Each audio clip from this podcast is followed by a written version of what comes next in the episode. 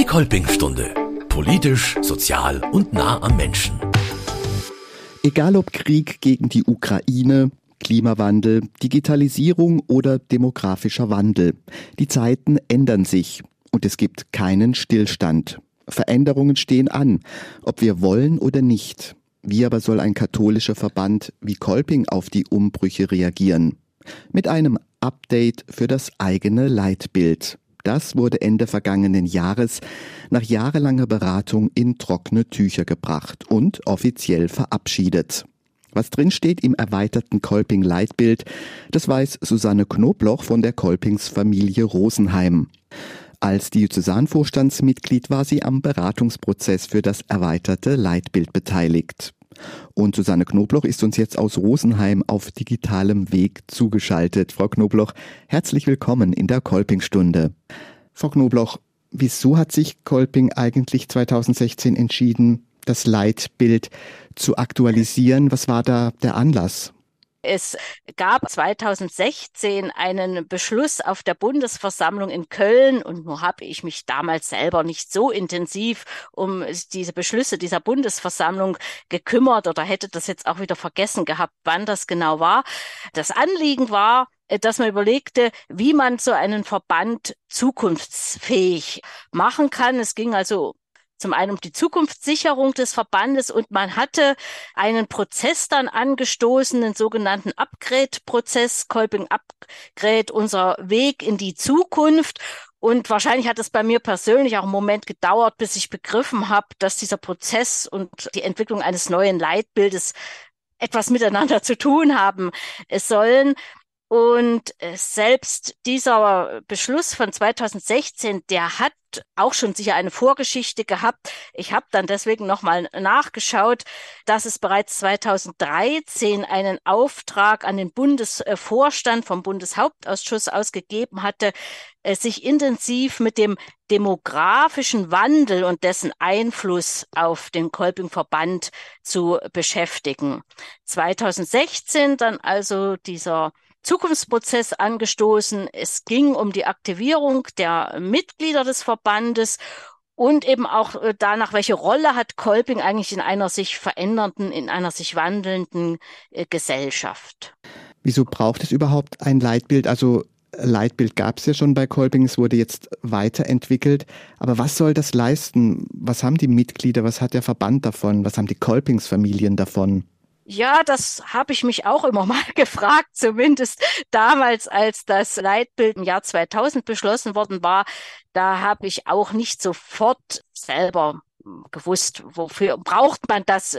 Wir wissen doch, was wir bei Kolping machen, wie wir ticken und warum wir bei Kolping sind. Also auch das ist sicher eine Sache, die äh, so ein bisschen äh, manchmal eine gewisse, ja, ich sag mal, Modeerscheinung damals war, dass auch Firmen und andere Vereine, Verbände auf die Idee kamen, wir geben uns jetzt mal ein Leitbild. Es ist natürlich einfach auch gut, man hat ein übersichtliches Schriftstück, was man auch Außenstehenden zeigen kann, was wir sind, was unsere Anliegen sind. Also es ist manchmal auch einfach ganz praktisch, ja. Sie müssen eben ein Referat halten, eine Begrüßungsrede und Grußwort. Man hat was in der Hand, wo man mal schnell und knapp nachschauen kann für verschiedenste Veranstaltungen oder auch eben, wenn man in der Pfarrgemeinde oder so da eine Veranstaltung anbietet, sich einbringt, wenn man dann einfach so ein paar Sätze, Slogans äh, parat hat, ohne sich immer selber alles ausdenken zu müssen. Also es ist sicher, wie würde ich sagen, nicht absolut notwendig, eins zu haben, aber wenn man eins hat, ist es durchaus hilfreich und nützlich. Frau Knobloch, wann sind Sie denn persönlich in den Beratungsprozess eingestiegen? Also das ging sicher auch ein gewisser schleichender Prozess und dann eben auch der Prozess, wann ich dann auch im Diözesanvorstand in gewisse Verantwortung gekommen bin. Also sagen wir, die, die Vorläufer, eben diesen Upgrade-Prozess, das hat man schon so in der Kolpingsfamilie mitbekommen und da gab es ja dann auch mal eine Veranstaltung, dass wir uns in der Kolpingsfamilie über verschiedene ähm, Dinge und, und Sätze und Schlagworte ausgetauscht haben. Es, es gab dann ja, ich glaube 2017 auch so eine Mitgliederumfrage, weil man eben im Rahmen dieses Upgrade-Prozesses auch erstmal etwas schauen wollte, äh, was sind denn so die Themen, die die Mitglieder bewegen und bewusster dann äh, bin ich äh, eigentlich damit in Berührung gekommen, Zusammenhang mit den äh, sogenannten Regionalforen bei diesem Upgrade-Prozess, das also an verschiedenen Orten, also für uns hier für München-Freising fand das dann in Ismaning statt, an solch einem Regionalforum teilgenommen habe, aber ich sag mal auch manchmal mehr etwas passiver oder es wird halt jemand gesucht in der Kolpingsfamilie, der sich nicht nur für die Dinge vor Ort interessiert, sondern auch mal zu solchen überregionalen Veranstaltungen geht. Es gab dann 2019 das zukunftsweite Zukunftsforum in Fulda, an dem ich selber nicht teilgenommen habe. Bewusster nochmal mit dem äh, Leitbild, mit der Leitbildentwicklung bin ich natürlich auch durch äh, das Mitwirken im Diözesanvorstand dann drauf gestoßen worden, dass dann eben immer schon mal Textentwürfe, Anträge, was da formuliert werden soll oder nicht, im, im Vorstand diskutiert wurden und eben insbesondere dann auch in Vorbereitung äh, dieser Bundesversammlung im vergangenen Jahr, dass wir uns dann eben auch im Diözesanvorstand den Text mal genauer angeschaut haben, Änderungsideen eingebracht haben. Ja, und dann habe ich eben auch an einem dieser sogenannten Anhörungstage teilgenommen. Ja, in erster Linie eben auch damit, zusammen mit einer anderen Kolping-Schwester, eben wir auch vom Diözesanvorstand vertreten waren und auch aus einer gewissen Neugier heraus und weil man dann auch einfach manchmal ganz nette Leute von Kolping trifft und uns sieht. Wie muss man sich da die Diskussionskultur vorstellen, auch bei so einem Anhörungstag? Zum Beispiel ging es da auch mal so richtig zur Sache, zum Beispiel, dass Mitglieder der Kolping-Jugend auch was ganz anderes gefordert haben als jetzt so Mitglieder 50, 60 plus. Wurde da auch wirklich gerungen um Themen? Wie haben Sie das empfunden? Also es wurde schon gerungen. Es geht dann manchmal schon auch um, um manchmal um einzelne Worte. Man merkt natürlich auch, dass äh, Menschen Formulierungen teilweise anders interpretieren, obwohl sie dieselben Worte benutzen, Schwerpunkte anders gesetzt werden. Jetzt muss ich überlegen, bei dem Anhörungstag waren wir wahrscheinlich auch gar nicht so richtig Jugendliche dabei, aber das ist dann manchmal auch Zufall. Das war ja auch noch so ein bisschen so den Nachwehen von Corona, also dass wir noch alle so mit, mit Abstand und gar nicht so üppig viele Personen saßen. Also dieser Anhörungstag, es ging schon so heftig äh, insofern los. Ich hatte dann eher fast ein schlechtes Gewissen, ob wir die armen Personen, die vom Bundesvorstand her die Aufgabe hatten, diesen Anhörungstag in München zu moderieren, zu begleiten, dass wir deren Entwurf eigentlich ziemlich auseinandergepflückt haben. Da muss man natürlich auch dazu sagen, es waren dann nicht immer nur die inhaltlichen Dinge. Man hatte ja oft durch das vorhandene Leitbild auch eine gewisse Erwartungshaltung oder Vorstellung, wie solch ein Leitbild auch äh, gegliedert sein sollte. Und das war eben doch etwas, etwas anders oder zum Teil erstmal als unstrukturierter empfunden, auch wenn die, die es vielleicht äh, geschrieben haben, das ganz anders gesehen haben. Also da bin ich schon ein bisschen nach Hause gegangen und habe gedacht, waren wir jetzt nicht ein bisschen hart mit den Personen, die sich so Mühe gegeben haben, das auszuformulieren. Man muss natürlich auch sehen, es hat ja nicht eine Gruppe von ein, zwei oder drei Leuten diesen äh, ganzen Entwurf geschrieben, sondern die waren ja auch in vielen Arbeitsgruppen und dann ist das eben schwierig, aus diesen Puzzleteilchen dann ein Ganzes herauszunehmen. Und dann passiert es natürlich, dass Dinge doppelt drin oder an zweierlei Stellen stehen. Und dann kam zumindest ein doch besserer Vorschlag, Antrag dann für die Bundesversammlung. Aber da ging es dann natürlich auch nochmal im Vorfeld doch in einigen Punkten manchmal schon heiß her. Es ist eben auch schwierig, wie man doch viele Individuen dann doch immer äh, in ein Ganzes hineinbekommt oder dass dann immer mal eine Gruppe denkt, sie ist, ist nicht passend äh, untergebracht. Also ein Anliegen von dem Leitbild war sicher auch, dass man mehr betonen wollte, dass bei Kolping nicht nur die klassischen Kolping-Mitglieder, die einer Kolpingsfamilie gehören, hat, äh, sondern dass es daneben eben auch Einzelmitglieder, gemeinschaftliche Formen gibt und dann aber vor allen Dingen auch die Personen, die äh, mehr oder weniger beruflich äh, bei Kolping tätig sind, in Einrichtungen, in Unternehmen. Und zu unserem neuen Leitbild, äh, da heißt es dann eben, die Kolpingsfamilien Kolping-Jugenden und Gemeinschaften, die überörtlichen Ebenen sowie die Einrichtungen und Unternehmen sind unter der Kurzbezeichnung Kolping bekannt und miteinander verbunden. Also allein diese Aufzählung und zwischendurch war, glaube ich, manchmal so die Angst und Befürchtung, jetzt kommen wir Kolpingsfamilien gar nicht mehr vor.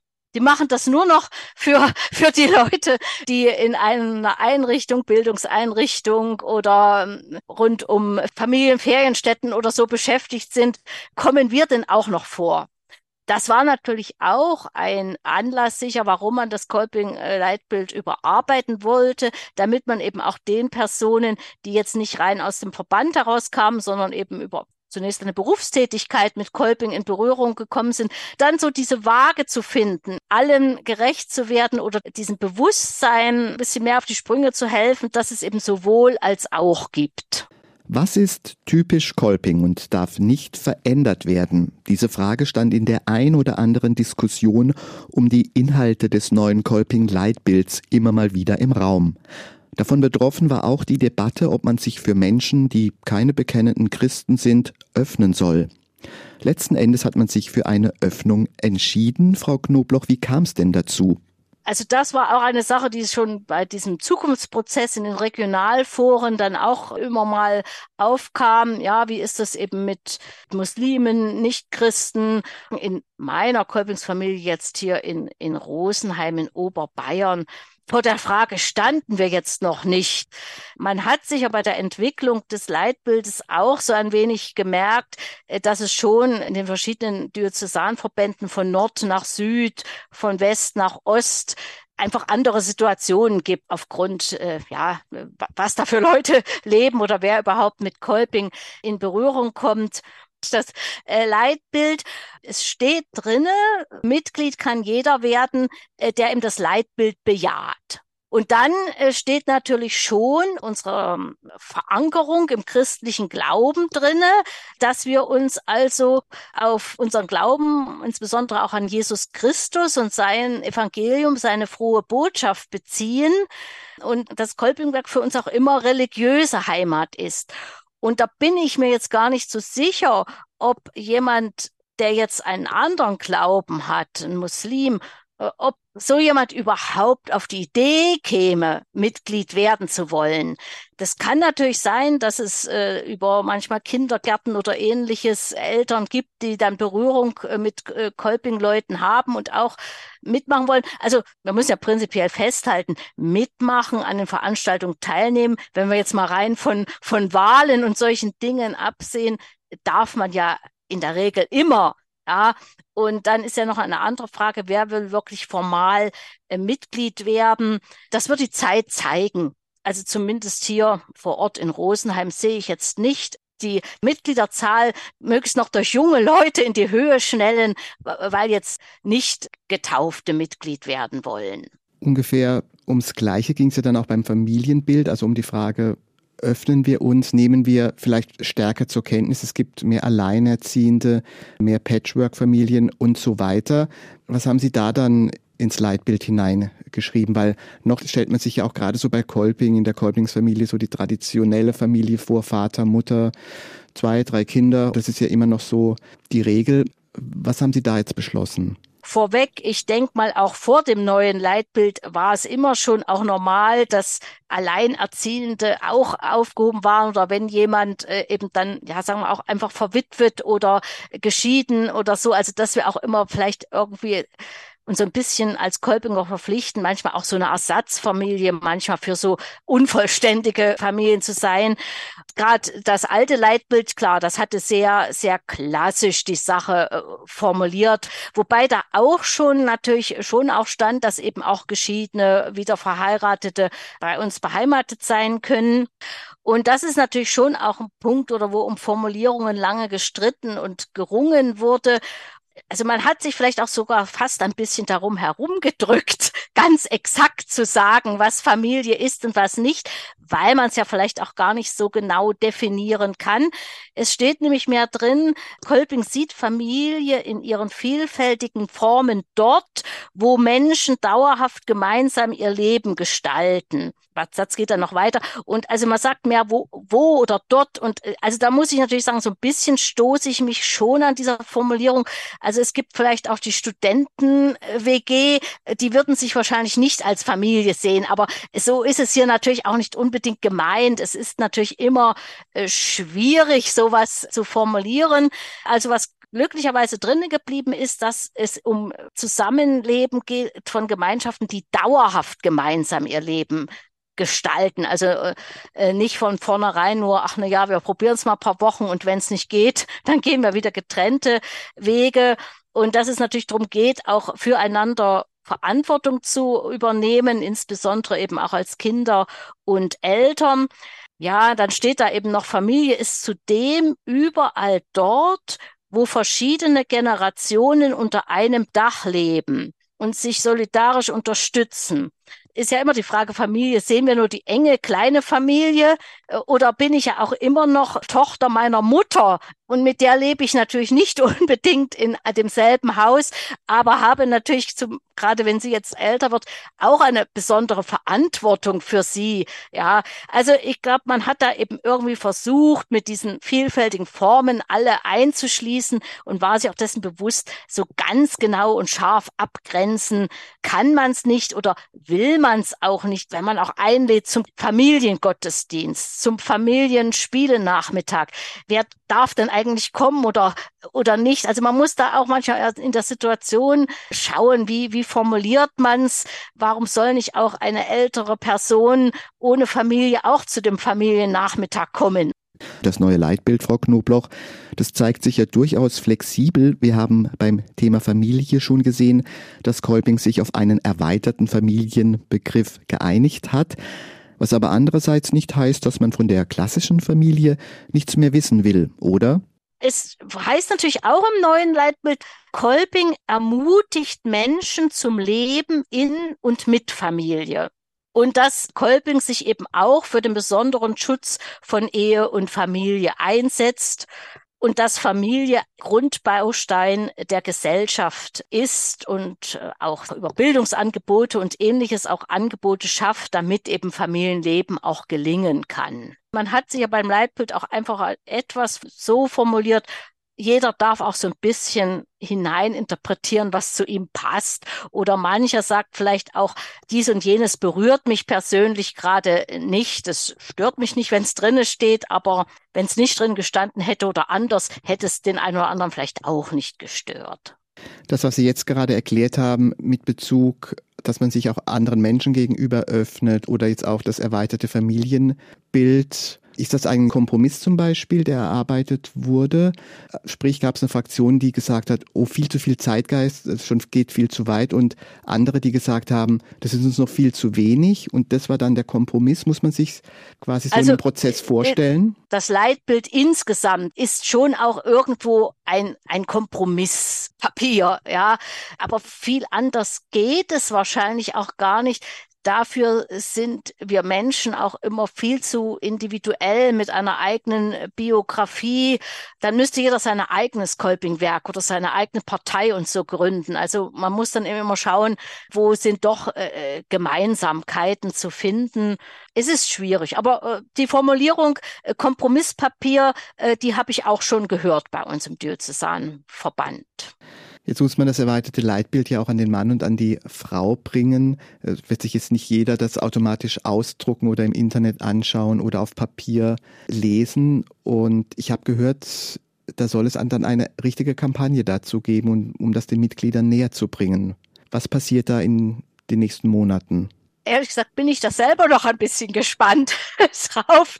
Ja, oder wäre im Moment vielleicht selber sogar mit dem Begriff Kampagne jetzt noch etwas vorsichtig oder ist es nicht ganz im Sinne einer Werbekampagne wie vielleicht jetzt für die anstehenden Sozialwahlen, wo wir wirklich äh, mit Werbematerial loslegen. Es wird sicher über verschiedene Wege gehen, sei es eben die Medien, also es gibt ja auch noch die gedruckte Mitgliederzeitschrift im Internet und ähnlichen.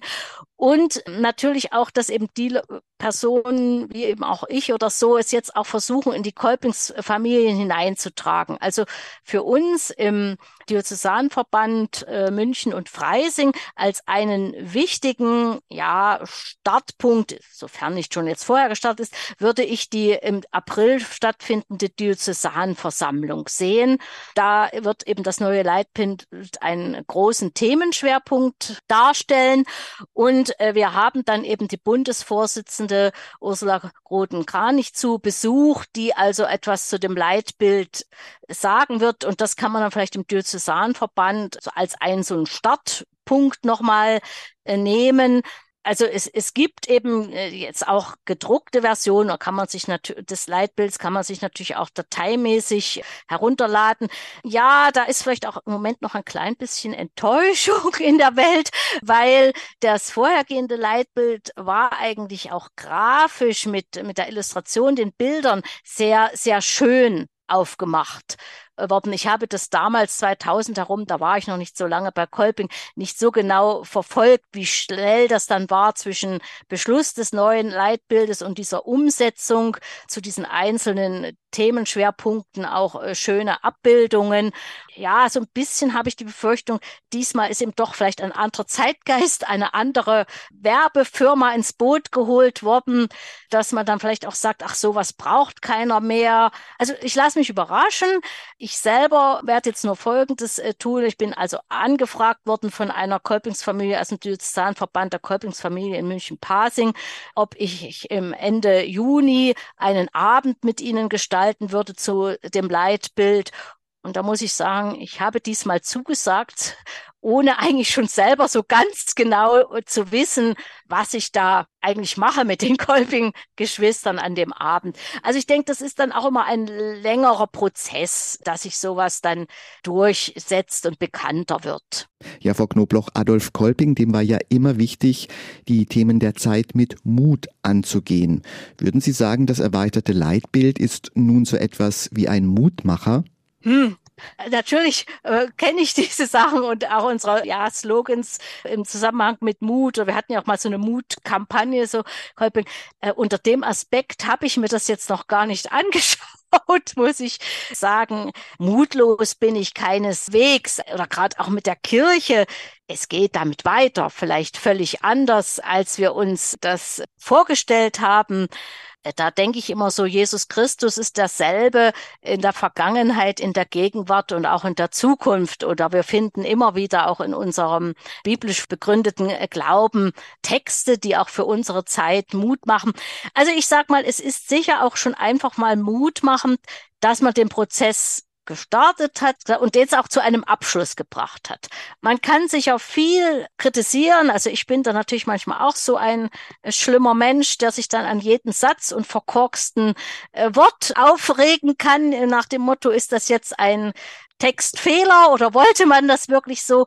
Aber ich denke, als großes Ganzes sich einfach auch nochmal zu vergewissern, wer wir sind, was wir wollen und trotz dieser Vielfalt an Meinungen sind wir in der Lage, ein gemeinsames Leitbild zu erstellen. Und da wird es jetzt darum gehen, in den nächsten Monaten dieses Leitbild hineinzutragen in die Kolpingsfamilien, in die Verbandsarbeit insgesamt. Frau Knobloch, herzlichen Dank dass Sie uns dafür auch mal jetzt so einen ersten Einblick gegeben haben zu diesem erweiterten Leitbild. Und ich wünsche Ihnen natürlich auch für die Zukunft viel Elan und auch Engagement, das dann auch hier im Erzbistum bei Kolping umzusetzen. Herzlichen Dank, dass Sie heute bei uns in der Kolping-Stunde waren. Ich sag auch Dankeschön, Herr Hasel, dass ich die Gelegenheit hatte, darüber ein bisschen was zu erzählen. Und wer jetzt neugierig geworden ist, der kann sich das neue Leitbild auch gleich mal selbst anschauen. Der Text steht online auf kolping.de, entweder als Paper oder ausführliche Broschüre zum Download bereit. Und das war's von uns in der Kolpingstunde. Am Mikrofon verabschiedet sich Paul Hasel. Das war die Kolpingstunde. Produziert in Zusammenarbeit mit dem katholischen Medienhaus St. Michaelsbund. Wir machen Ihren Podcast.